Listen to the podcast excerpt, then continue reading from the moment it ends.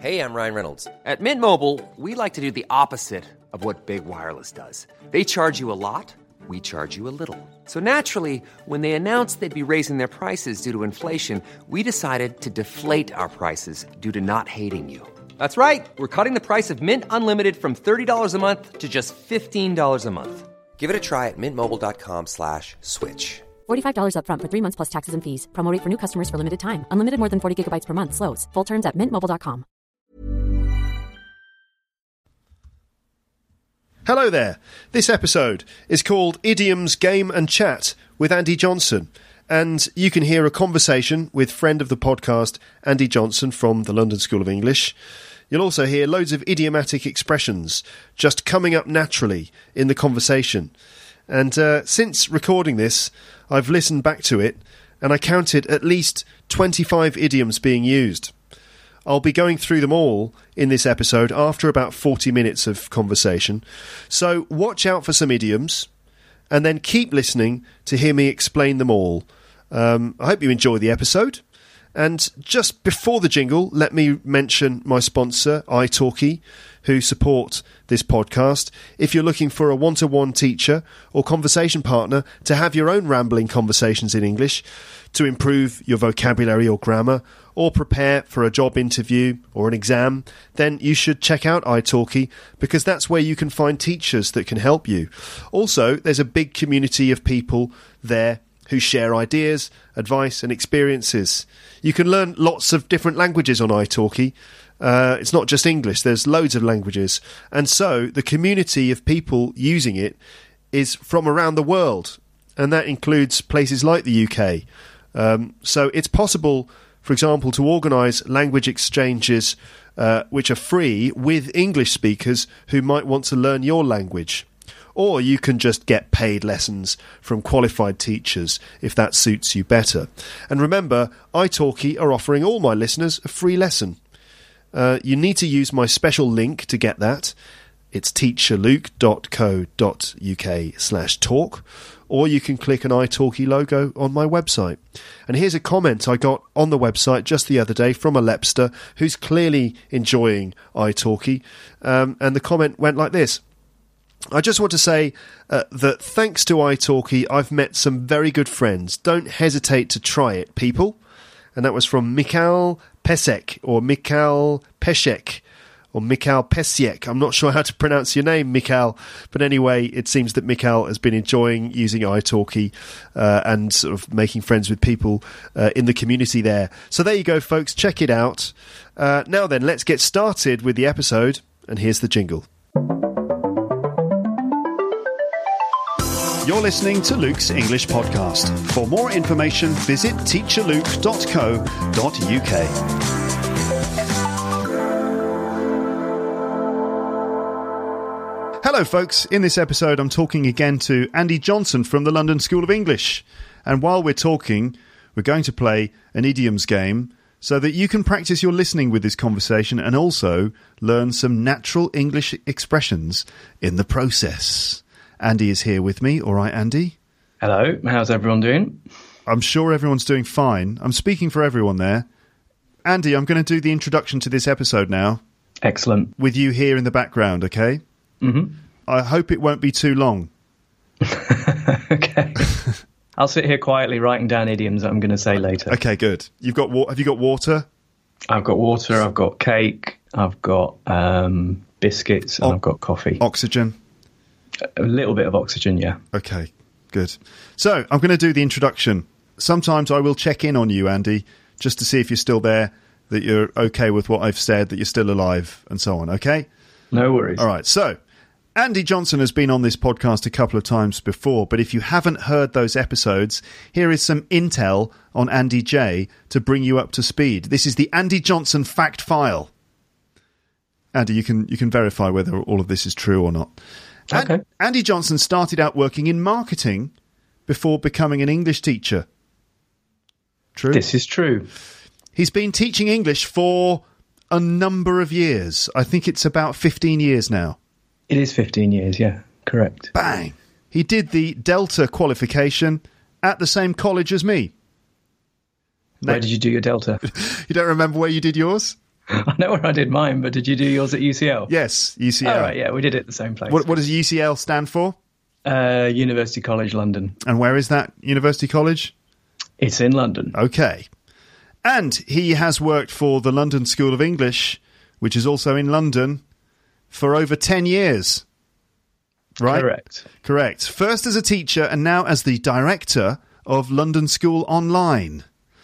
That's the London School's online operation. And yes, I'm calling it an operation, which, which makes it sound either like they're surgeons or special agents. And perhaps they are somehow a combination of both of those things, but for online English courses. London School Online offer various online courses for learners of English and other things of that nature. Get more details at londonschoolonline.com. Is that right? That's correct. And there's even a video of me talking about londonschoolonline.com. Really? At londonschoolonline.com. Okay, there you go. You can get all that information. At, I think we did the plugs there, didn't we? We did. We did, we did all right there. we did yeah. all right there. On londonschoolonline.com. Andy is a runner. He runs marathons, which is great considering he nearly lost a leg when he was younger. And when I say lost a leg, I don't mean that he just couldn't find it for a while. Like, oh, where's my leg? I put it down earlier and I, oh, there it is. Oh, I nearly lost a leg there. No. I mean, he nearly had to have it removed permanently, which sounds like it was very frightening and horrible. And there is a, an emotional and inspirational story that explains what happened, which you can hear if you listen to episode uh, blah, number. I don't remember the number. Do you remember? Mm, no, no. I know that we recorded it last summer. That's all I know. It's episode 472, which is called Andy's Survival Story Why Andy Runs Marathons. Episode 472. Anyway, check the episode archive. Uh, you can uh, find out about Andy and his marathon running. So, despite an early issue with his leg, Andy is a runner, and in fact, at the moment, he's training for the London Marathon, which happens next month. Is that correct? Yep, April the 22nd. Okay, I'm getting all of these right. You Quite- are doing very well. It's like you've prepared. It's I'm, I'm impressed by your level of research. Andy is married and has two children who are boys. He sometimes steps on pieces of their Lego, which I understand is incredibly painful. Yeah, that's true. Lego comes from Denmark, but Andy Johnson is half Swedish. But Yes, S- Sweden and Denmark are both Scandinavian countries, so the link still works somehow. However, this doesn't lessen the pain he experiences when he steps on, on Lego. if anything, it makes it worse. Does it really? It just brings it home how painful it is. Yeah, it's from our near neighbours inflicting pain on us. It, it makes it worse. Is there a Scandinavian Danish rivalry? There is a little bit in the south of Sweden. There's an area called Skåne, which is a, a large area in the in the south, and um, it's uh, it's the part that is closest to Denmark, and that part of Sweden really identify with the Danes, and they've to the point where they've got their own flag, which is like a mix between the Swedish flag and the Danish flag, in that it's a red flag with a yellow cross on it. And uh, so they're they're obviously quite keen on the Danes, but as, as I think as a as a country, um, the Danes are seen as quite cosmopolitan, quite friendly neighbours. The the beef, if Swedes have beef with anybody, it's with the Norwegians. Andy has a good joke about Swedish military ships having barcodes so that when they come into port they can Scandinavian, which sounds like Scandinavian. It's a good joke despite the way I just told it then. It was a good joke once upon a time until you told it just now. Just ruined it for everyone. just ruined it. Uh, as an English teacher, Andy often. Uh, I'm talking about you in the third person, even though you're here, which is a bit Yeah. weird. But as an English teacher, Andy often attends teaching conferences where he presents talks to other English teaching professionals. Previously, we talked about his talk on millennials in the English language classroom, which he has done at various conferences, including the IATEFL conference, which is a bit like the Glastonbury Festival, but for English teaching. There it is. There it is. But with less toilets. Uh, Andy also looks a bit like Moby, the American musician, DJ, record producer, singer, songwriter, photographer, and animal rights activist, but a better dressed version. Sometimes people mistake him for Moby with hilarious results. As we've Yep. heard on the podcast before. So Andy is like a better dressed, half Swedish, half English, English teaching Moby lookalike who runs marathons, steps on his kids' Lego, and talks about teaching English to millennials at conferences. But he's so much more than that. Yeah, that's that's good. Can I just? I, the only thing I take um, issue with there is when you say he steps on his children's Lego. It makes you sound like I do it deliberately. I, I I have not. I'm yet to step on my kids' Lego deliberately. It's always accidental and it's always painful. Yeah, yeah, horrible. Okay. So there you go. Now, um, as well as having a conversation, which we will eventually get round to doing, in this episode, we've also decided to play a game as a way of including a language focus, in this case, idioms. And uh, listeners, you have to spot at least six idiomatic phrases in this conversation, although there will definitely be more than six. Andy and I have both chosen three idioms to include in our conversation. Um, you've got your idioms, Andy? I've already used one. I think I might have jumped the gun a bit there. Really? There's another one. You jumped the gun. Yeah. Okay. You may have already used one. Well, we haven't started properly yet. Well, shall I, shall I explain what the idiom was? so Yes, people get an idea Yes, of what the game was. So you were asking me about Denmark and, and, and Sweden. And I said that if Swedes have beef with anyone, it's the Norwegians. So that was my idiom there, to have beef with someone. Hmm. How would you explain what that means then?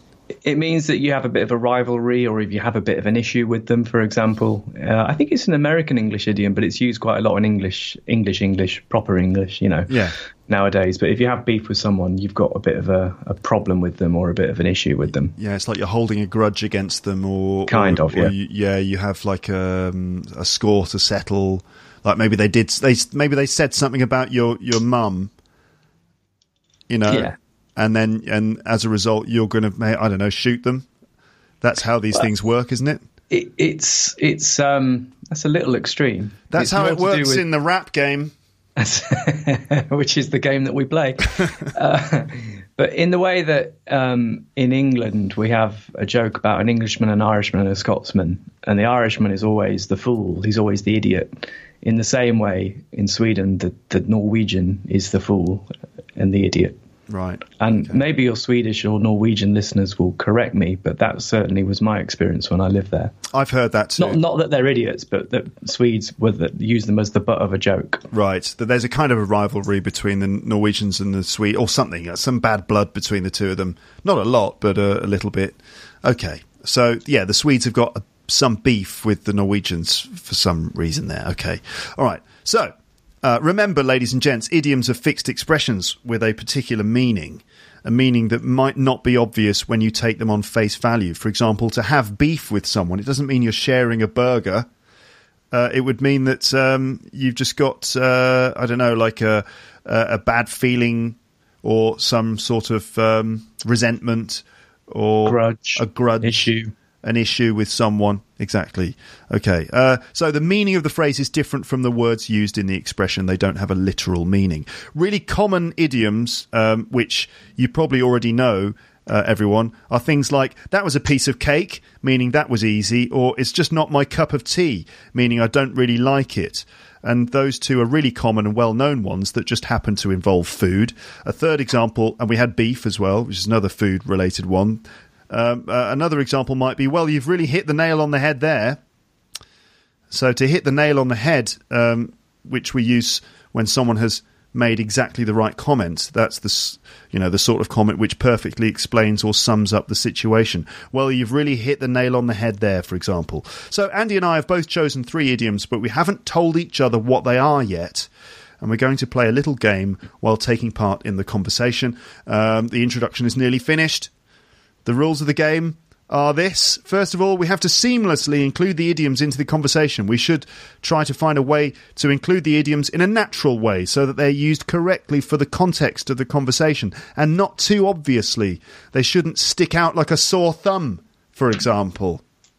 You can't just shoehorn them in. Exactly. Whoa, two other idioms there to stick out like a sore thumb and to. Oh, that was another. That was another one of my three. was that ah. another one? What to shoehorn? I'm going to have to think some new ones now. Ah. Sticking out like a sore thumb.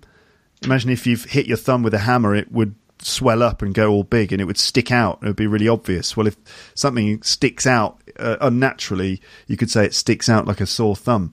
And to shoehorn something in is like a way of forcing something into something else. Like if you if you're trying to put your trying to put on a shoe that's too small, you need an ob- uh, a tool called a shoehorn, which allows you to squeeze your foot into the shoe to shoehorn something in. But it's used here to mean to sort of force something into something that doesn't really want to go in. Yeah. And I think like uh, I think like a lot of idioms, the the idiom uses an expression that or a, an item in the expression that we don't really use anymore. Do you do you own a, a shoehorn, Luke? No, I've never ever used a shoehorn. Never used one. No, they used to be quite popular back in the day, and Yeah. they're like a, almost like a long spoon or something, and you'd you'd put your you put it in between your heel and the back of the shoe, and then you'd sort of pivot your foot into your shoe. Hmm. But um, no, I don't. I don't. We we don't have one either. But it's quite often the case that you get these idioms that use these expressions that for items that we just no longer use anymore. Yeah. Try, I'm trying to think of another one now, but I'm, I'll think of it. I'll write it down, and I'll slip it into the conversation later. So the rules include the idioms in a natural way. That yes, was exactly. one. What was Um, the second rule? Both of us have to try and identify which idioms we chose, and when we hear them, write them down. So, for example, when we start our conversation, Andy, which is going to happen soon, Mm-hmm. um, if I think you're, you've used one of the idioms that you've written down, I have to write it down. So I've got to try and identify the ones that you've pre-prepared. You see, Okay. And at the end of the conversation, we will state which idioms we thought were the pre-prepared ones.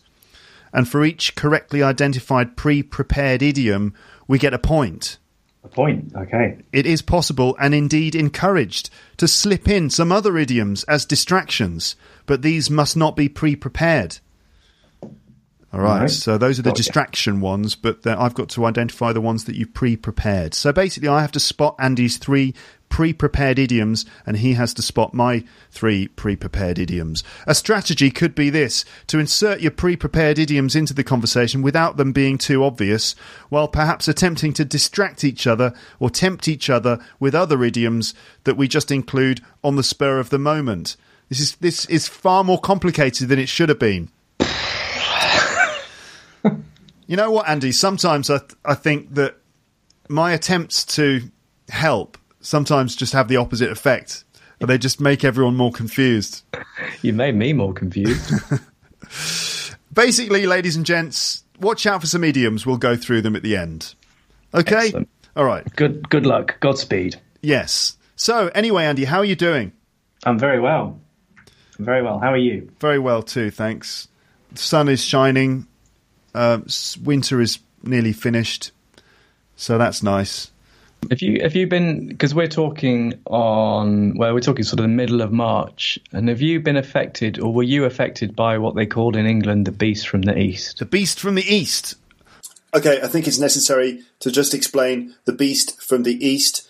This is the name given to a cold weather system that's uh, swept across the United Kingdom recently.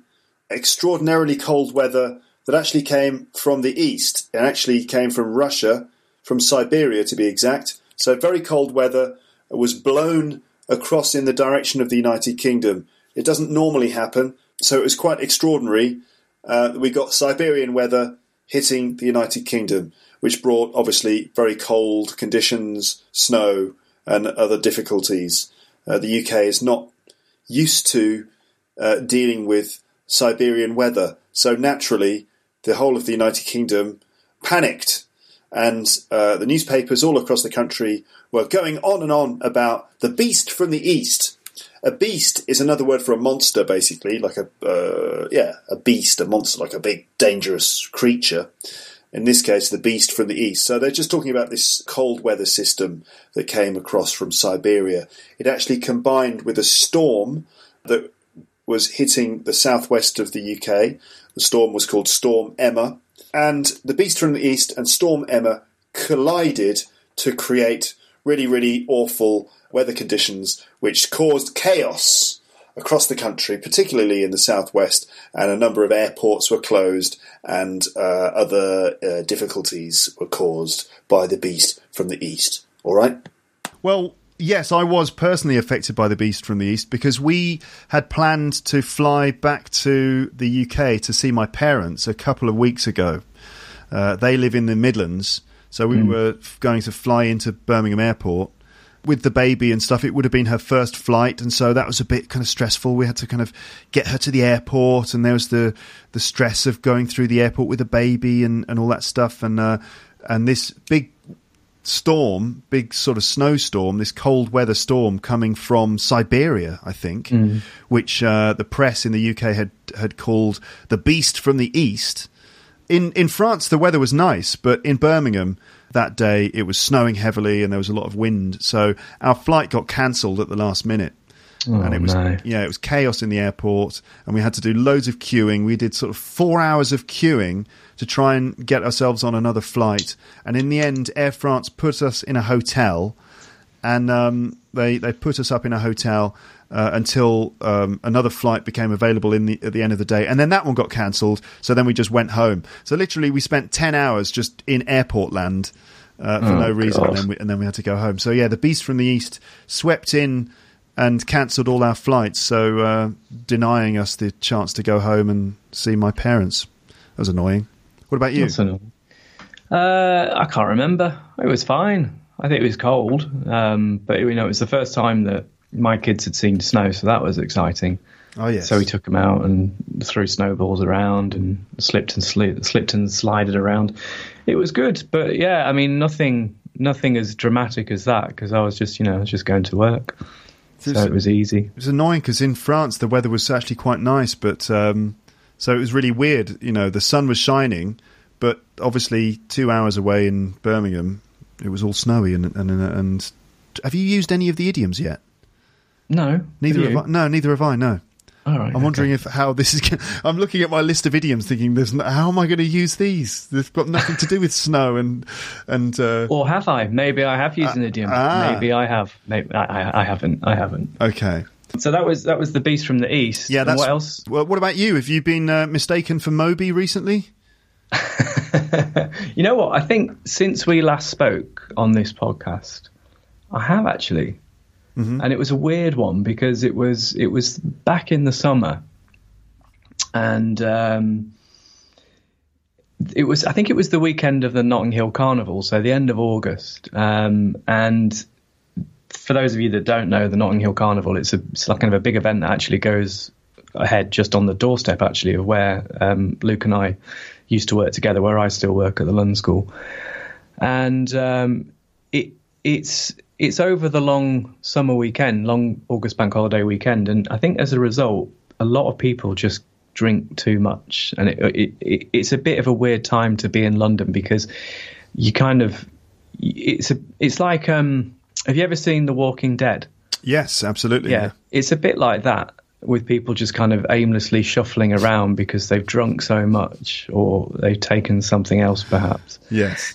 And um, we were walking back from the park, Natasha, my wife and I, and the two kids. And I was up ahead with with my eldest because he was on his bike. And there was this couple walking towards us, and they'd clearly been drinking all day. And this guy kind of stops me, like physically grabs me, and he says, "You know who you look like? You look like Fatboy Slim." And, and and I just was, I looked at him and I was like, uh, okay, all right, thanks, because I, you know, I, I, he was a bit, he was a bit weird, and I, I carried on walking with with um, my son because he'd just gone off ahead, and he was like, this guy was like, yeah, Fatboy Slim. I thought, well, that's a new one. No one has ever said I look like him before because I don't look anything like him. And then my wife, who was walking maybe 20 meters behind me because she was she was carrying um, our, our little our little son, um, he stopped her and he said, "Don't you think he looks like Fatboy Slim?" And my my wife said, "No, but people think he looks like Moby." And the guy's like, "Oh yeah, that's what I meant. He looks like Moby." And then he turns around and he shouts up the street to me, "You look like Moby. I meant Moby." and I was like, "Oh god." Oh my So goodness. yeah, so it does it does still happen. You're a bit of a dead ringer for Moby. It has to be said. The cross-eyed bear. Sorry, The cross-eyed bear. it's the cross you bear, is it? Yeah, don't write that one down. Um, I'm going to write it down because we may have to uh, explain that one afterwards. Okay. And uh, what about your kids? Do, do your kids look uh, like any pop stars then? I mean, uh, At Christmas, we went to see some friends at Christmas, and um, my son did actually get mistaken for somebody else. oh really? Um, yeah, we, we went to see some friends of ours in this little village called Balcombe, which is it's kind of halfway between London and Brighton. It's a lovely, lovely little place. We've got some very good friends there. It was a Saturday night, and we were like, "What are we going to do tonight?" I mean, bearing in mind they've got two kids and we've got two kids, so we were never going to go out exactly. But uh, my friend Tom's like, "Well, we- we're going to go to the pub because they've they've got a Santa there in the beer cellar." I was like, "Okay, What? a Santa, Santa, in, a, in a beer cellar. in the beer cellar. Yeah, so it, quite often in these these old pubs in particular, they they have a downstairs in the cellar where it's all kind of cold and dark and a bit uh, damp. That's where they keep the beer because that's the best kind of um, conditions for it. So I was like, okay, we'll go and see the Santa in the beer cellar. And we got there, and um, so we were standing outside the pub, and they had a Christmas tree, and they were singing carols and stuff.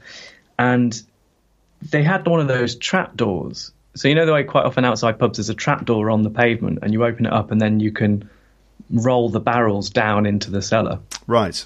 And this particular pub had like a, a wooden slide, a ramp that they'd roll the barrels down. And what they were doing is they were charging like five pounds for your child to slide down the beer ramp. Right. So I was like, Ezra, we're going to do it. Even if you don't want to do it, I want to do it. I want to, how often, you know, when do you ever get a chance to slide into a beer cellar? So I thought, let's do it. So I took him down, slid him down, and it was re- surprisingly fast and actually hurt my back when I landed. Oh, you both slid down together. Yeah, yeah, I had to have him on my lap. Right, yeah. And so we were, we were sitting at the top of the slide, and this woman who I just given my five pounds to, she's like, um, she's like, just make sure you don't bang your head on the beam as you go down.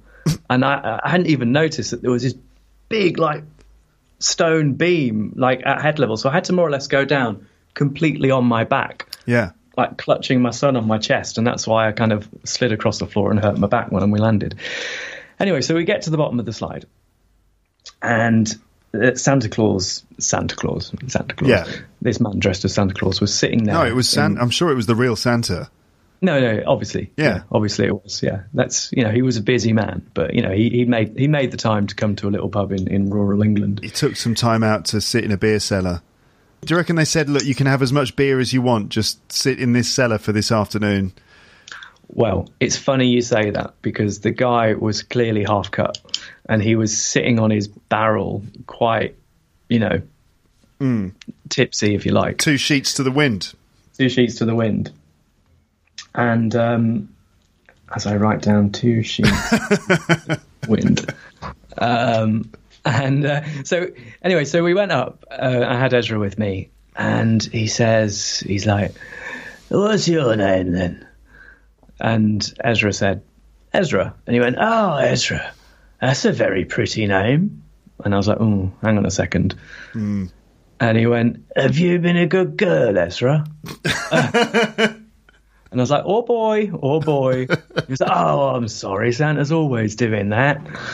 So um, Santa's a yeah. cockney. Santa's a cockney. Santa's a drunk cockney. Um, but yeah, so okay, Ezra's not Ezra's not been. My son hasn't been mistaken for Moby yet, but he has been mistaken for a girl on a couple of occasions. Did Ezra notice? No, he didn't care. He didn't care. No, but it got it, it got me thinking. I was like, why did he think he was a girl? Because he wasn't wearing a dress, or he wasn't wearing anything that was particularly suggesting that he was a girl. He had like his, his coat on and his jeans, and he had he had like a little beanie on, a little woolly hat. But um, yeah, so it kind of it kind of got me thinking because it's not the first time that that's happened.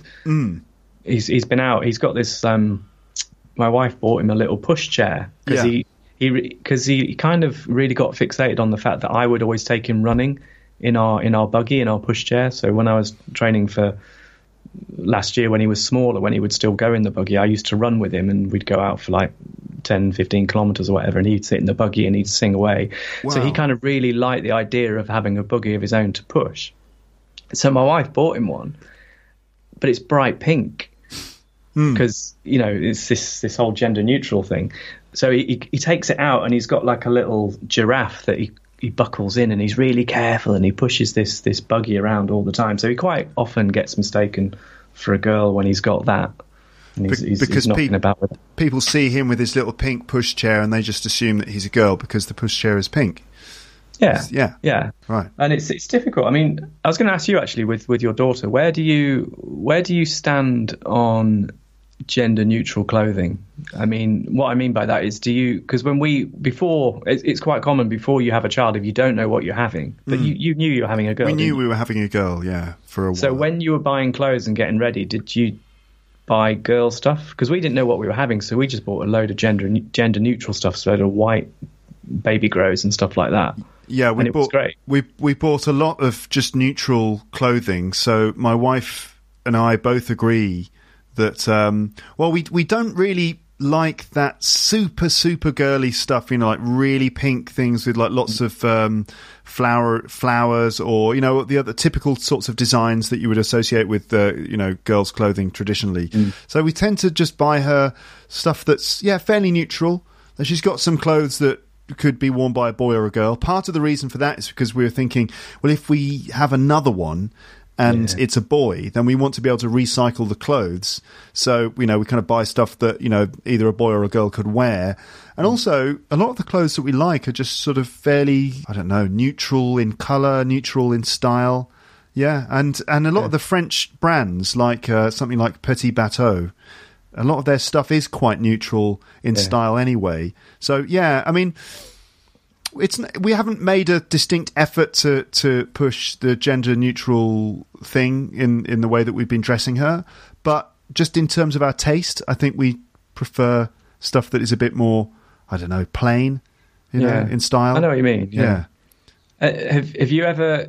Because people always get you loads of clothes for the kids when they're, when they're little. Have have have um have you been given a present and you thought, "There's no way I'm going to let my daughter wear that." Uh, to be honest, yeah, a couple of You things. can't tell the story, can you? Well, I don't know. I don't know who's going to be listening to this. Um, I, okay, uh, a couple of friends of friends, people I don't really know. That sounds like I'm distancing, you know, doesn't it? We got a couple of gifts from like uh, I don't know, like friends of my parents, Yeah. and uh, very very sweet, but just the sort of thing that we wouldn't have bought Yeah. that we probably wouldn't uh, dress her in. So yeah, a couple of things that we won't be dressing her in, and yeah, often the very, very, very sort of mega pink, mega Mm. girly stuff with like kind of certain designs on them. yeah. Yeah, I'm trying to. Th- I'm trying to remember what we bought you yeah.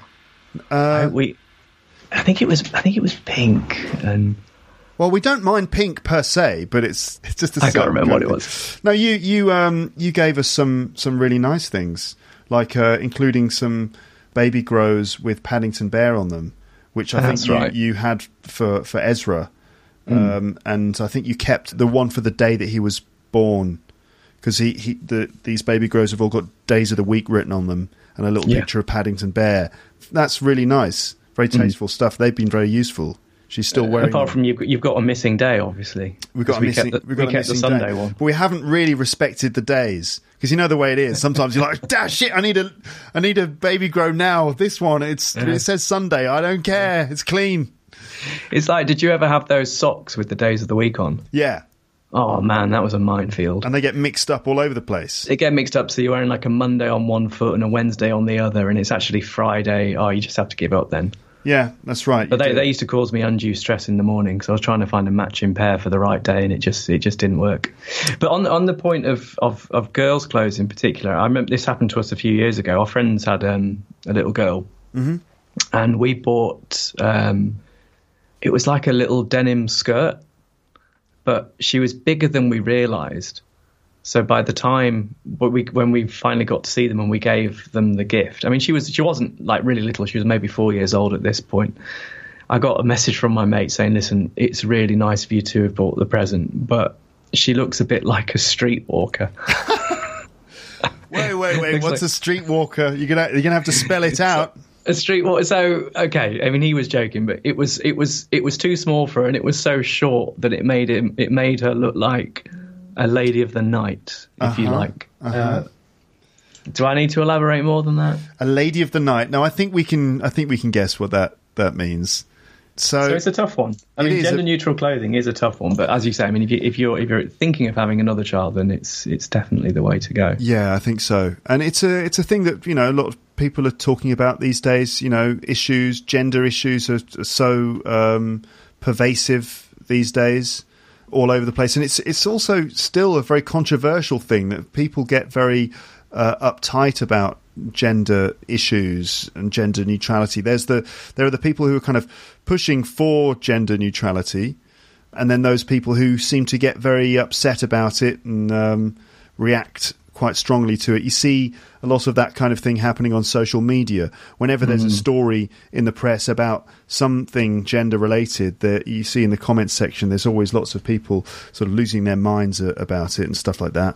It reminds me of um, it was, it was International Women's Day recently, It was, yeah. and what's amazing is how many trolls creep out of the woodwork on International Women's Day, and they say things like, "Oh well, why don't we have an International Men's Day?"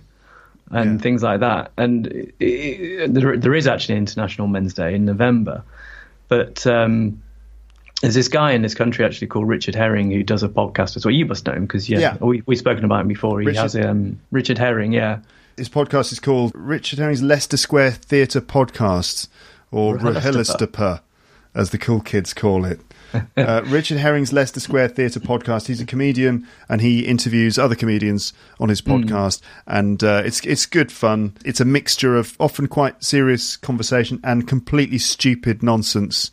He's got a book of emergency questions Yeah, that's which right. I guess he pulls out when whenever he's kind of uh, can't think of uh, the right question to ask, and the emergency questions are all really stupid, kind of would you rather kind of questions. Yeah. Can you remember any of his emergency questions?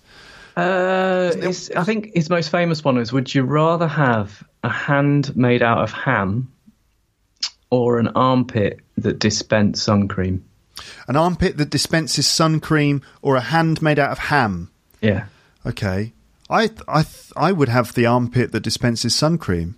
of course you would. It's it's the obvious choice. I mean, but it, it does he- with his guests. They can they they they can ask us whatever supporting questions they want. So, Hmm. for example, the hand will grow back if you eat it, but Oh, it'll take it'll take a few days. So if you eat, And- eat if, you, if you eat if you're feeling a bit peckish and you eat your thumb, the thumb Yeah. will grow back after a couple of days. Yeah. So you exactly. could you could feasibly survive on your own hand. Yeah, and how it, it doesn't. If you're a vegetarian, it it it's fine because you're not actually eating an animal; you're eating yourself. Okay, but it is ham. It's ham though. ham is, is is is. Does that mean that, that every time you eat part of your hand, that part of a pig gets taken away somewhere in the world? No, it's your body. It's coming out of you. It's human ham. It's man ham.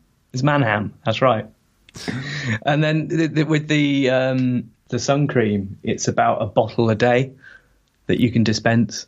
Oh, that you've got a limit of a bottle a day. So it's a limit, but you can choose whatever factor you want. Okay. So, but you as soon as you you know, so it, it's it's So the the point there is that you can't go into sun cream production. exactly You yeah yeah. You just- can't make any money off it, but you've got enough for you and your family. And what if you don't dispense the sun cream? Does it build up? Doesn't go on to say that. I don't know. Can't if, answer that. if it's a bit like breast milk, which is which, as we know, uh, if you don't if if you don't express it, if it's not used, then it sort of builds up uncomfortably, right? this is this is this is our world at the moment. Yeah, yeah, that's right. Um, then, um, yeah, if it doesn't do that, then it's kind of not such a big deal because you could just ignore it, forget about it. Yeah, I think you know. I think it just sort of sits there, and and once it's empty, it just replenishes. I don't think it would make you feel uncomfortable. But you could you could just live your life never really having to use it. It never it's never an annoying uh, thing that you have to deal with. Yeah. Whereas the hand of ham, even if you don't eat it, it's going to be it's going to be greasy. Like if you try reading a newspaper, it's all going to be like Yeah. all stained and dark after a little while. And people are going to sort of say to you, um, "I'm sorry, I'm sure you get this all the time, but um, is your, is your hand made of ham?" You'd be like, yeah. If you're yeah, like, do you want "Uh, a nibble? Yeah, it is actually. like, would you, you know, would you like some? And, you- you know, and they're like, uh, "No, I'm a vegetarian, but I just Why is your hand made of ham? That's so weird. Would it smell on hot days? Probably yes. It would Yeah. probably sweat, wouldn't it? Like even Ugh. more, but in a bad way. It's it's it's probably best not even thinking. I would definitely go for the sun cream dispensing armpit. Anyway, that's the sort of stupid conversation you can hear on Richard Herring's Leicester Square Theatre podcast, which you can find on on the internet, of course. Anyway, Richard Herring is is quite active on Twitter. Yeah, yeah. So what I was going to say is that um, every year on International Women's Day, he goes on Twitter, and every time somebody makes a comment about, well, when's International Men's Day, he just tells them. He's, I think it's November the 28th, isn't it? He's like, it's think so. November the 28th. Hello, folks. Quick fact check again here. International Men's Day is actually November the 19th, not the 28th. Actually, November the 19th. So every time we say November the 28th from now on in this conversation, just replace it in your head with November the 19th. I thank you. He just does it every year. So he'll be on he'll be on Twitter for about 20 hours just answering idiot id- idiots and just making just shaming them. Really, I think it's, it's quite it's Yeah. quite impressive. But this year he decided to raise money for charity. So he set himself a target of fifteen thousand pounds. So people would like every time someone said, "Well, when's International Men's Day?" He'd say it's on November the twenty eighth, and now pay a fine here, and he'd have a link to his fundraising page. Oh, I see. So he set himself a target of fifteen thousand pounds. And do you know how much he raised in a day? no, I don't. He raised one hundred and thirty grand. What? Uh, no, it was incredible, and it was for um, it was for a charity that provided shelter for victims of uh, domestic abuse. Yeah. So it was a really, really good cause. But just from doing, I just thought I thought it was a really interesting story. The Yeah. fact that it's coming out of people's um, ignorance that he created this this fundraising movement that he did for a day, and he managed to raise all this money. So it's really the- quite impressive. So the thing is, right? So with International Women's Day, the point of that day is to celebrate women and to kind of because as we know in history women have been oppressed in various ways. Yeah. less so obviously every every year arguably. I mean they didn't have the vote for for such a long time. In the uk they got the vote just after world war 1 mm. and the whole idea of international women's day is a way of recognizing women and paying attention to the challenges that they have, which are, are unique, and and the the argument being that all the other days in the year are, are already International Men's Day, mm. and just as a way of sort of bringing some attention to that cause, and then so on Twitter, what happens is people are tweeting about International Women's Day and and things that are going on for International Women's Day, and there's always there are always guys whose response is to say, "Well, when's International Men's Day then?" Hmm. Because when I guess women's rights are promoted, some men feel instead instead of feeling like this is equality, they feel like it's a sort of somehow taking away the rights of men to Yeah. celebrate Yeah. or recognise women on a particular day of the year, and so. Their response is to go, well, when's International Men's Day then? With the idea that there is no International Men's Day and that this whole thing is completely unfair and sexist. But the whole point is that actually there is an International Men's Day. But yeah, it's just it's jaw, it's jaw dropping the amount of misogyny that comes out on days like today, on, on, days like International Women's Day, and it's uh, I think for him to shine a spotlight on these people and kind of call them out for their ignorance and their general dickish behaviour, while still raising money and raising awareness for the cause. I thought I just thought it was really really good. But you know, he got an awful lot of abuse for it as well on Twitter from the same people that you know didn't like to be corrected and didn't like the fact that their their little tiny little world views were being challenged by somebody. Yeah, and this is a sign of the times as well with uh, Twitter. There's just it is a great platform and all that stuff, but it's also a place that allows people to be very abusive um, in their anonymity. And so, yeah, he got lots of abuse for it. Then, Yeah. Okay. Yeah. Did I tell you I got Twitter abused as well? Hello, everyone. I'm pausing the conversation right there. Andy's about to tell us about how he got abused on Twitter. But you'll have to wait until part two to hear that story and the rest of the conversation and the results of our idioms game. But you might be thinking, Luke, why are you pausing here? Well, the whole conversation went on for about 90 minutes, and this time I thought that I would split it into two episodes, mainly because I want to take a bit of time to highlight certain features of language that you have heard already in the conversation, namely all the idioms that have come up so far, all of the idioms that Andy and I have used so far. We're focusing on idioms uh, in this episode. Uh, now, you know that we're playing an idioms game in this one, and I wonder if you've been paying attention, trying to spot the idiomatic phrases that we prepared in advance. And remember, it was three uh, pre prepared idioms each, so a total of six.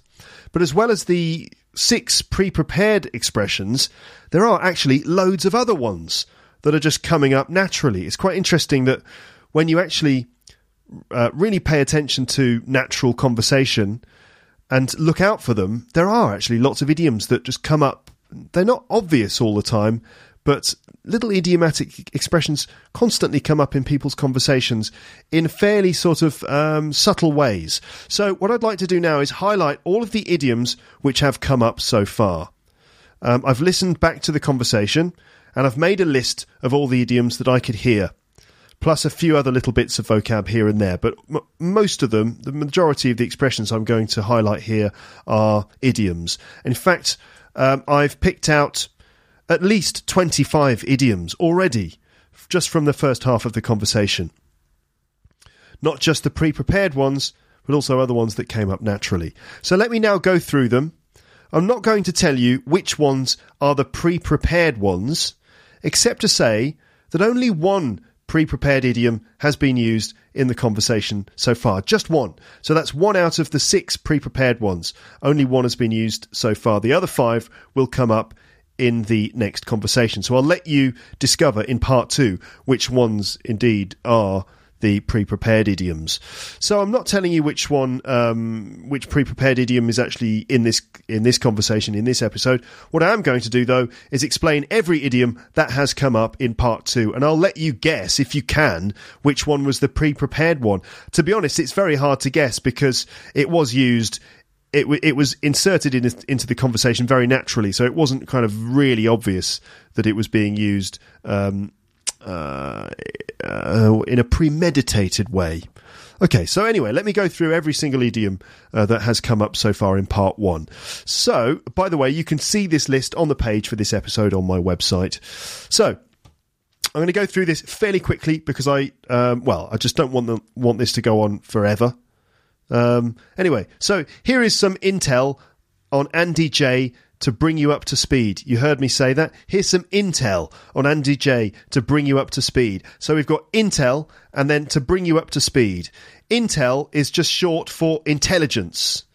And intelligence really just it, it means a number of things, of course, but in this context, here's some intel on Andy J. There it means intelligence meaning information. So intelligence in this sense means information, but it's a word used by like the Secret Service or the army or something like military intelligence. For example, you might hear a sentence like, you know, our agents have collected some valuable bits of intelligence, or maybe what's the intel on the British Prime Minister's security guards? So it's the kind of thing you would hear on like a TV show like Homeland or something. Intelligence or intel meaning sort of tactical uh, military information. So um, I'm using it there. I mean, you know, uh, here's the here's some intel on Andy J. I could have said here's some info about Andy J, but I chose to use I guess the word intel just because it felt more fun. Here's some in because it you know I like to imagine I'm in Homeland and Andy J is like um, a you know someone that we're profiling or something. Anyway, here's some intel on Andy J to bring you up to speed. So, to bring someone up to speed means to give someone the latest information so that they are as informed as everyone else. For example, hi, welcome back. Welcome back. You've been off work for a couple of days, but welcome back. And let me just bring you up to speed on where we are with the negotiations. Okay, so I'm just going to kind of give you an update on where we are with the negotiations. Uh, you heard Andy say, if Swedes have beef with anybody, it's with the Norwegians. So we were talking about the relationship between Swede, Swedish people, Danish people, Swedish people, and Norwegian people. Um, and uh, he said, if Swedes have beef with anybody, it's with the Norwegians. So to have beef with someone means to have a complaint to make about someone or something, or to have a long running resentment or grudge against someone. Uh, like maybe someone did something bad to you in the past and you felt bad about them ever since. Like this kind of feeling of a negative resentment or like you want to take revenge. You hear this sort of thing quite a lot in rap music let's say, for example, the no- the famous rapper, the notorious B.I.G. Let's say he insulted Tupac, another rapper. Maybe he said something about his mum. I don't know. So uh, Biggie, I don't know him. Um, I, you know, obviously he's not with us anymore. But I didn't. I wasn't on sort of nickname terms with him. But um, anyway, let's call him Biggie. So Biggie insulted Tupac, and then Tupac had a beef with Biggie. Yeah, I don't normally speak in this kind of hip hop slang. It feels wrong for me to speak in those terms, but it's fun. So, Notorious B.I.G. maybe cussed Tupac's mum, his mother, and then Tupac had a beef with him. I sound like Alan Partridge there. You don't know who Alan Partridge is, do you yet? Not yet. You will. I'm going to do an episode about that. Anyway, so this rapper insulted another rapper, and then the other rapper had beef with him. Uh, you could also say he had a grudge against him and he had a score to settle with him. There, those are the next two expressions. So if you're holding a grudge against someone, it means you have a long running bad feeling against them, probably because of something that happened in the past, in the same way that you could say to have beef with them. For example, Mike stole Dave's girlfriend, so Dave has had a grudge against him ever since. Or, you know, Andy Murray has had a grudge against Nadal ever since he humiliated him in front of the crowds uh, of spectators at Wimbledon a few years ago. Or Obama made a joke about Donald Trump, and so Trump had a grudge against him. Uh, Trump had a beef with Obama. Okay, all right. Um, and you've got a score to settle with someone. If you have a score to settle with someone, it means you, you want or need to take revenge on someone. Okay. Uh, and then I said, uh, and Andy, have you got your idioms? Uh, and Andy said, well, I've already used one. I think I might have jumped the gun a bit there.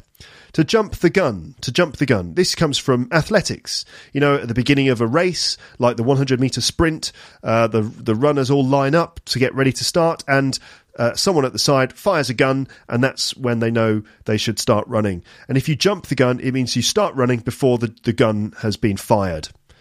Okay, and um, I think if you do that several times, you can be disqualified from the race. But anyway, to jump the gun comes from athletics and it means to do something too quickly, like, for example, runners who start the race before the gun. In this case, Andy used an idiom before the game had actually started, so he jumped the gun to do something before you're supposed to do it.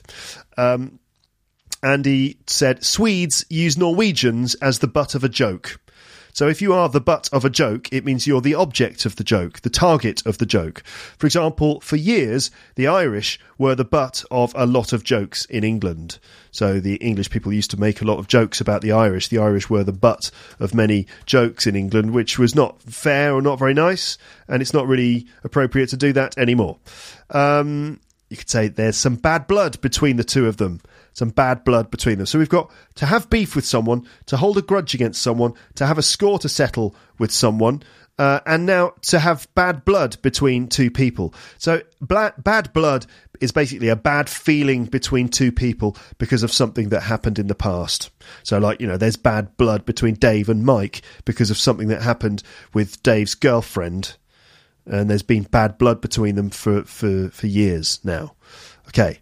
Um, another thing you heard was this a meaning that might not be obvious if you take them on face value. So I was talking about idioms. I was saying that it might not be obvious what the meaning of an idiom is if you take the idiom on face value. So if you take something on take uh, if you take something on face value, um, or take something at face value, it means that you just accept something as the way it is without realizing that there is a deeper meaning or another aspect to it.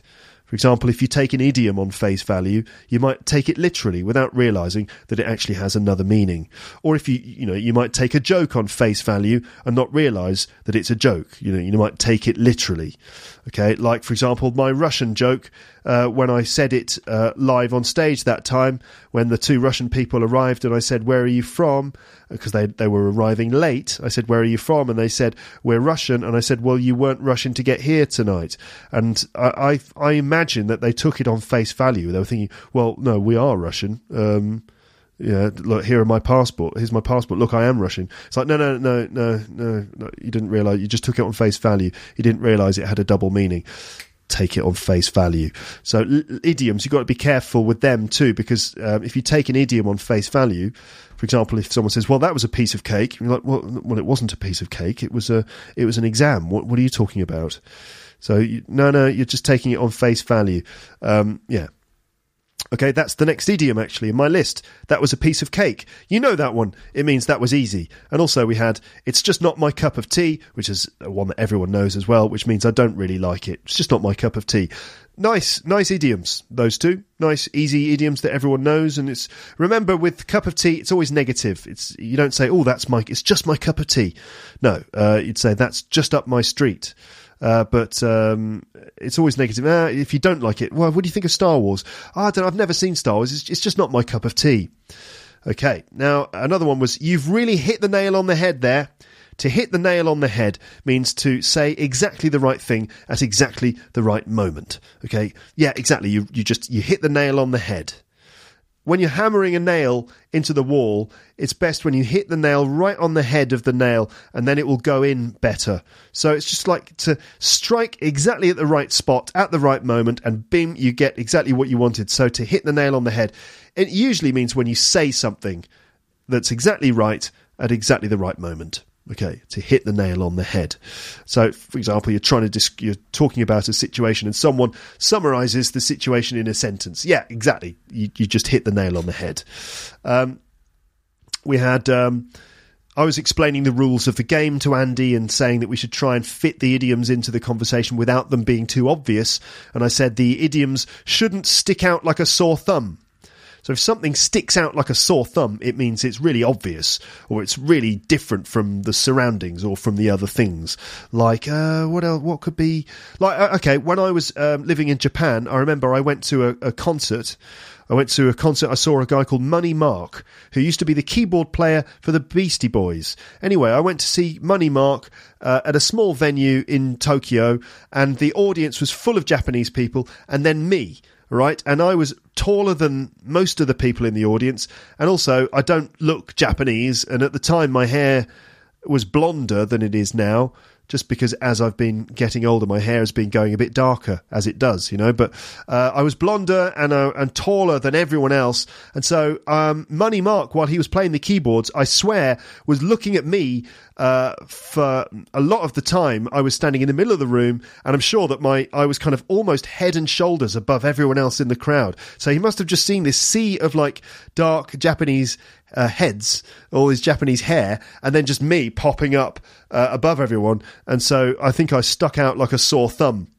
In fact, you know, it's something I felt like all the time when I was living in Japan. I'd walk down the street, me like not really being able to fit in, and I always felt like I stuck out like a sore thumb. It was very difficult to sort of just discreetly walk down the street because uh, it was like, "Hello, I'm not from around here. Look at me, I'm different." I really stuck out like a sore thumb.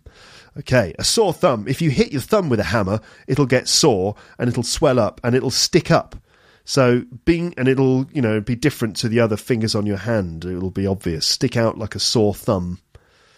A lot of hammering in this episode so far. Yeah, anyway. Um uh, you shouldn't shoehorn them in. So I was saying to Andy, try to just put your idioms into the conversation naturally. Don't don't make it too awkward. You know, yeah, they have to slip in naturally. I said, you, I think he said you shouldn't shoehorn them in. To shoehorn something in means to force it in unnaturally. we talked about what a shoehorn is. It's like this kind of flat instrument that you would use to allow your foot to slip into your shoe more easily. People don't seem to use them anymore. What about you? Do you have a shoehorn at home? Do you? I mean, do you know where it is? Do you actually use it? Or is it just one of those objects that's lying around in your house somewhere? Oh, look at this. It's a shoehorn. Yeah, sometimes you get them free in a box with it. When you buy some shoes, there's a shoehorn in the box. And you go, that's great. Never going to use it. Anyway, a shoehorn. To, to shoehorn something in, meaning to force something in unnaturally. in this case, you know, we shouldn't try and shoehorn the idioms in too much. Yeah, okay. Um, I'd like to find another example of that. I mean, you could say, for example, the restaurants outside our apartment here in France, they have um, they have some space on the pavement. Uh, but in the summer, when everyone wants to eat outside, they squeeze loads of tables into all this. They really like shoehorn tables into every available space. Okay. Another example might be during the presentation, I wanted to try and make reference to something else that wasn't really relating to the topic of my presentation. Let's say, for example, I wanted to um, try and promote my book. I've written a book and I wanted to, you know, get some kind of promotion for the book in there. But the presentation was about something else. But I managed to kind of shoehorn my uh, uh, promotion into the presentation. Okay, like to force something in uh, when there isn't really much space for it. Okay. Um, what was next? So, uh, next thing was to include some unprepared idioms on the spur of the moment. The spur of the moment. S P U R. Uh, the spur of the moment. So that means to, if you do something on the spur of the moment, it means you do so do it on impulse without planning it in advance. You know, like for example, we just you know I just bought some tickets to to go to um, I just saw them advertised on the internet. I just bought some tickets to go and see the Rolling Stones. I just did it on the spur of the moment. Yeah, okay. They cost a hundred pounds, but I just thought, oh, come on, it's a once in a lifetime opportunity to see the Rolling Stones before they die. Uh, so, okay, I'm just going to buy them. I just chose to do it on the spur of the moment. And also in the episode, a lot of the idioms just came up and were used on the spur of the moment as well. Um, Andy said the Notting Hill Carnival goes on just on the doorstep of the London School. So if something happens or if something is on the doorstep of a place, it just means it's very close to the building. So the doorstep is the you know piece of stone just in front of the door. Sometimes doors have a little step just before the door, and that's the doorstep. Okay. Now, if something's on the doorstep, it doesn't mean it's literally. I mean, you know, this doesn't mean that the Notting Hill Carnival takes place exclusively on the doorstep of the London School of English. I mean, that would be a very small carnival. Maybe one guy, two guys, maybe a guy and a girl. I don't know, uh, or tiny miniature a tiny miniature carnival on the doorstep. No, don't take it on face value. It's just an idiom. So uh, it means that it just happens in the local area. So London School is based in Holland Park, and the uh, Notting Hill Carnival happens in Notting Hill, uh, and uh, you know that's just round the corner. It's just on the doorstep of the London School, meaning close to a, to a building. Um, uh, Andy told the story about the, the, the Father Christmas that uh, he visited uh, with his son in the cellar of a pub, and he said the guy was clearly half cut. Half cut means drunk. And he said he was sitting on the barrel, two sheets to the wind. And two sheets to the wind means drunk as well. Also, you could say three sheets to the wind too. All right. Um, um, I think I, I think I said, did you ever have those socks? No, Andy said, did you ever have those socks with the days of the week on them? because you can get socks with the days of the week. So you have like a pair of socks for Monday and Tuesday, Wednesday, Thursday, and Friday. Um, and he's and I think I said, oh yeah, that was a minefield. So if you have socks with the days of the week, it's a minefield. Um, a minefield literally is a place where landmines have been planted. These are basically bombs that are hidden in the ground, so that if you walk on that land or if you drive a vehicle over the land, it, they will explode. It's horrible, absolutely horrible weapons used in war. But also, so a minefield is a space where lots of mines have been planted on the ground.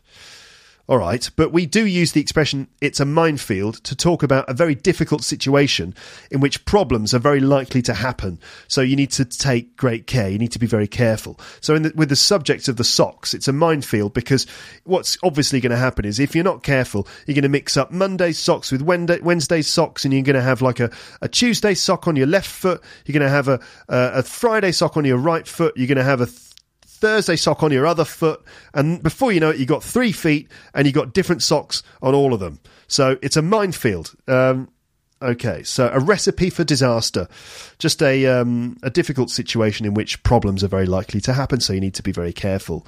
Like for example, I know if you're going to give a presentation about um, I don't know um, hmm, if you're going to give a presentation about uh, uh, s- sexually transmitted diseases at a, a, a Catholic school, uh, oh, it's a minefield, isn't it? You're just going to offend someone. You're going to get into trouble. Don't even do it. Just cancel. Cancel. Why are you doing that presentation anyway? Was that your idea to do a presentation about sexually transmitted diseases at the Catholic convent school for? No, just don't. Just cancel. Pull out. Pull out of it. Pull out of it. Well, yeah, that's what I, that's one of the things I'll be saying in the presentation. Actually, just pull pull out. It's one of the ways of preventing a sexually transmitted disease. That was an un- unintentional joke that I just came up with. If you didn't get it, rewind and listen again. Um, although, don't. Just carry on. Okay, so. Um, Andy mentioned a streetwalker. I said, wait, what's a streetwalker? Remember, he was talking about how he. This is also a bit of a minefield, this subject, because it's potentially offensive. Anyway, it's not. Don't get offended. We're not trying to offend anyone. Um, Andy talked about how they bought him and his wife bought uh, a, a, gift for their friend's uh, child. Uh, they bought the friend like a, a skirt made of uh, denim, but it turned out to be far too small. And so when the girl wore it, it was like very. It looked inappropriate, like she was wearing this denim miniskirt. It made her look like a streetwalker. Uh, it made her look like a lady of the night. And I said, What's that? What's a streetwalker? I know what it is, but I thought that uh, you, the audience, might not know. And I said, You're going to have to spell it out. So a streetwalker or a lady of the night is a prostitute, basically. Uh, it's Those are both, both sort of euphemistic expressions to mean a prostitute. A streetwalker, a lady of the night, both meaning a prostitute. Okay, so if you don't want to say the word prostitute directly, you could say she's well. They thought she was um they you know a, like a streetwalker, you know, like like a lady of the night, you know, uh, meaning a prostitute. And I said, what? What do you mean? You're going to have to spell it out. So to spell something out means to make it absolutely clear. Doesn't mean to spell it letter by letter. It just means to explain it so it's nice and clear. Um, uh, Andy said, "What's amazing is how is how many trolls creep out of the woodwork on International Women's Day. We know what trolls are. These are people who write abusive um, things intended to cause offence or intended to upset people uh, on the internet. Trolls. So it's amazing how many trolls creep out of the woodwork on International Women's Day. To creep out of the woodwork, we've had this expression on the podcast before. It's a negative expression. It's used to criticise people, and it means when people who are previously hidden or previously silent reveal themselves and their opinions. So that means these people, these guys, were, you know, holding on to their um, offensive views, and then on International Women's Day, they suddenly reveal themselves and suddenly reveal their opinions. So all these trolls come out of the woodwork on International Women's Day. I mean, I guess that these these guys who we're calling trolls, for them, they feel like uh, International Women's Day is somehow sexist against men. Um, this is the point that I was making before that they view what is intended to be a day in, in, to promote equality. They view this equality as being an attack on their freedom or their status. Anyway, it's a complex issue. Um, I said, if you're feeling a bit peckish and you eat your thumb, the thumb will grow back. Remember that? You've got four fingers and a thumb on your hand. If you're feeling, we're talking about when you, if your hand is made out of ham just a stupid idea, but quite fun thing to talk about. If you're feeling a bit peckish, you can eat your thumb. So peckish means hungry, a bit hungry. It's like, oh, I'm a, I'm a bit peckish. I think I'm going to have an apple. A bit hungry, peckish. Um, it's jaw dropping the amount of misogyny that comes out on days like this. If something's jaw dropping, uh, it means that it's surprising and amazing. It makes your jaw drop open. Uh, like, wow, jaw dropping. Okay, uh, jaw dropping. And another one relating to the, the face or the body is it's eye opening. If something is eye opening, it's like, wow, you know, it makes your eyes open wide. So if something is eye opening, it's really surprising and you learn something new from it. You learn something you didn't know before. Wow, that was an eye opener. That was really eye opening. Meaning, like, you know, we watched a documentary about the food industry and it was really eye opening. Like, you know, it was amazing and surprising, and we learnt new things from it. Um, and we were talking about Richard Herring and the way he uh, revealed um, people's misogyny on Twitter on International Women's Day, and he said for him to shine a spotlight on these people and to call them out for their ignorance and their general dickish behaviour, while still raising money and raising awareness for the cause, I just thought it was really, really good. So to shine a spotlight on someone means to bring attention to someone. Okay, so bring everyone's attention to something or someone. To shine a spotlight on a, a problem or shine a spotlight on a person, bring attention to that person. Like, for example, in a theatre, pointing a, a theatre spotlight on someone on stage, it kind of brings everyone's attention to that person, to shine a spotlight on someone. And to call someone out for something is similar. It means to publicly bring attention to someone's bad actions in this case.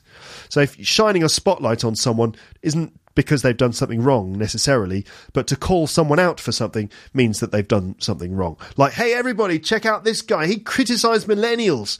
They called him out for criticizing millennials.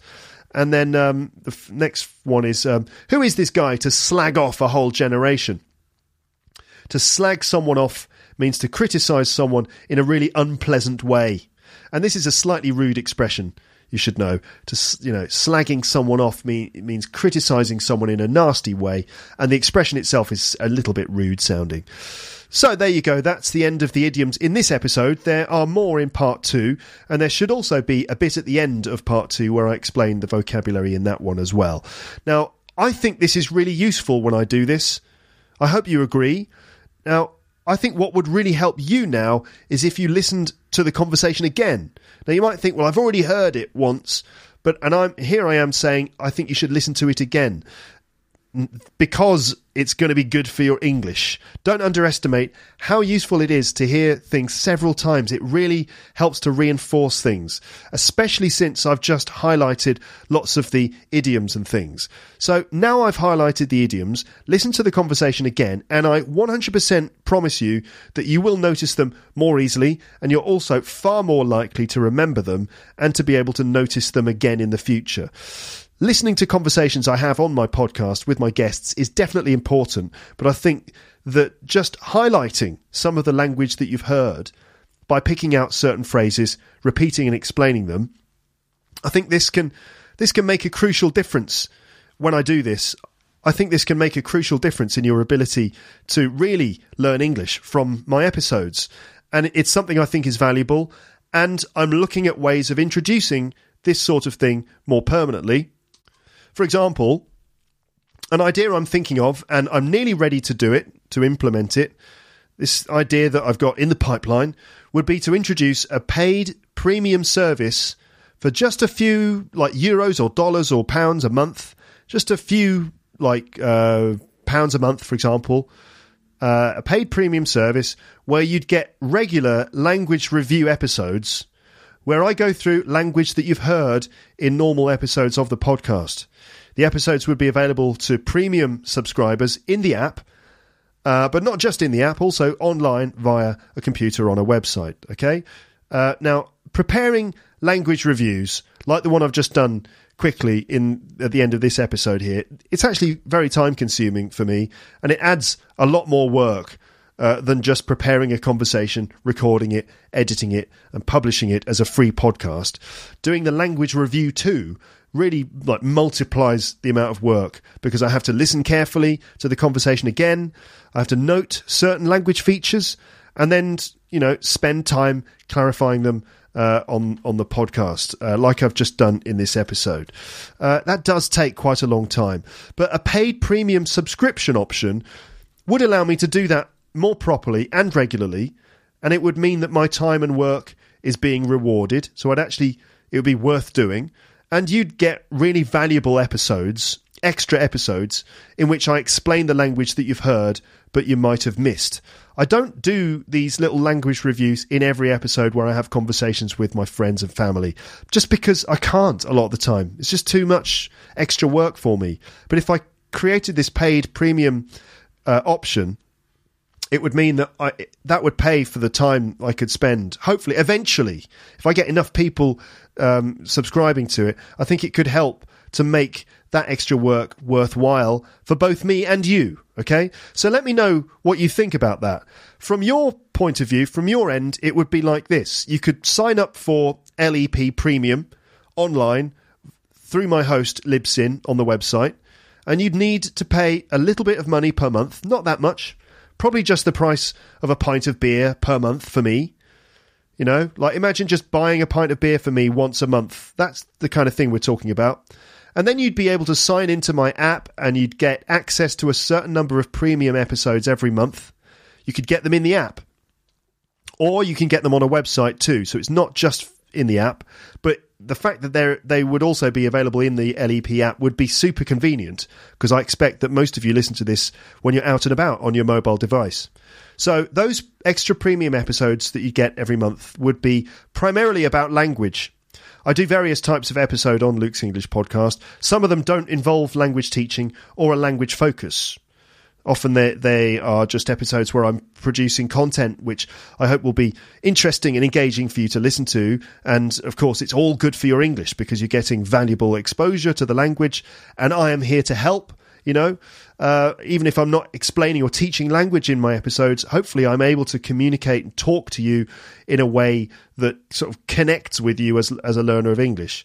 But the premium episodes would be all about language, and mostly they would involve me explaining, clarifying, and demonstrating English that you'd already heard occurring naturally in normal episodes of Luke's English podcast. So they'd be like language review episodes with me highlighting and developing and broadening and, you know, helping you really learn language rather than just hearing it. You'd also have all of my advice and my explanations. You would be able to listen to all the normal episodes of Luke's English podcast and then several premium episodes which would explain, clarify, and expand on the vocab, grammar, and pronunciation that you'd heard coming up naturally in normal episodes. Do you get the idea? I'm I'm, all, I'm also planning to include other things for the premium package, which would include, for example, finishing off a phrasal verb a day. That would there are uh, currently 139 episodes of a phrasal verb a day. When I finished doing it, I kind of put the project on pause at episode 139 for some reason.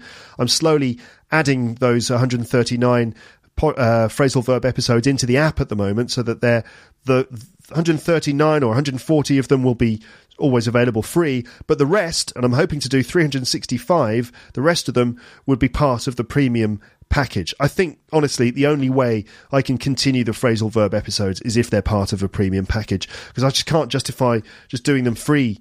You know, you understand, don't you?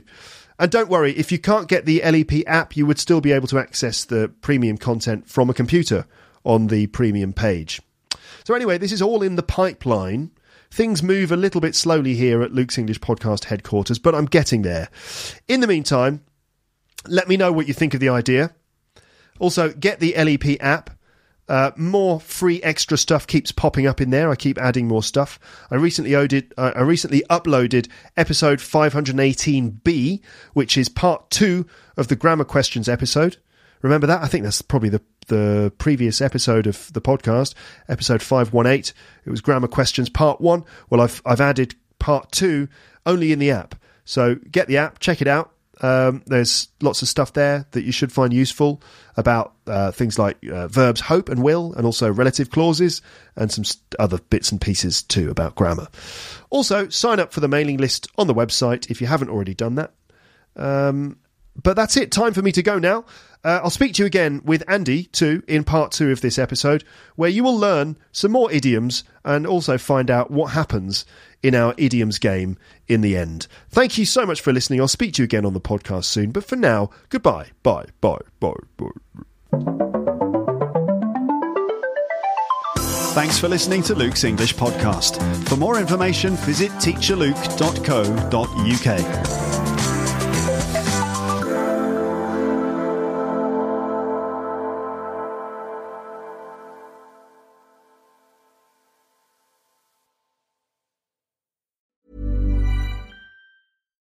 Hey, it's Paige DeSorbo from Giggly Squad. High quality fashion without the price tag. Say hello to Quince. I'm snagging high-end essentials like cozy cashmere sweaters, sleek leather jackets, fine jewelry, and so much more. With Quince being 50 to 80% less than similar brands. And they partner with factories that prioritize safe, ethical, and responsible manufacturing. I love that. Luxury quality within reach. Go to quince.com slash style to get free shipping and 365 day returns on your next order. Quince.com slash style. If you enjoyed this episode of Luke's English Podcast, consider signing up for Luke's English Podcast Premium. You'll get regular premium episodes with stories, vocabulary, grammar, and pronunciation teaching from me, and the usual moments of humour and fun. Plus, with your subscription, you will be directly supporting my work and making this whole podcast project possible. For more information about Luke's English Podcast Premium, go to teacherluke.co.uk slash premium info.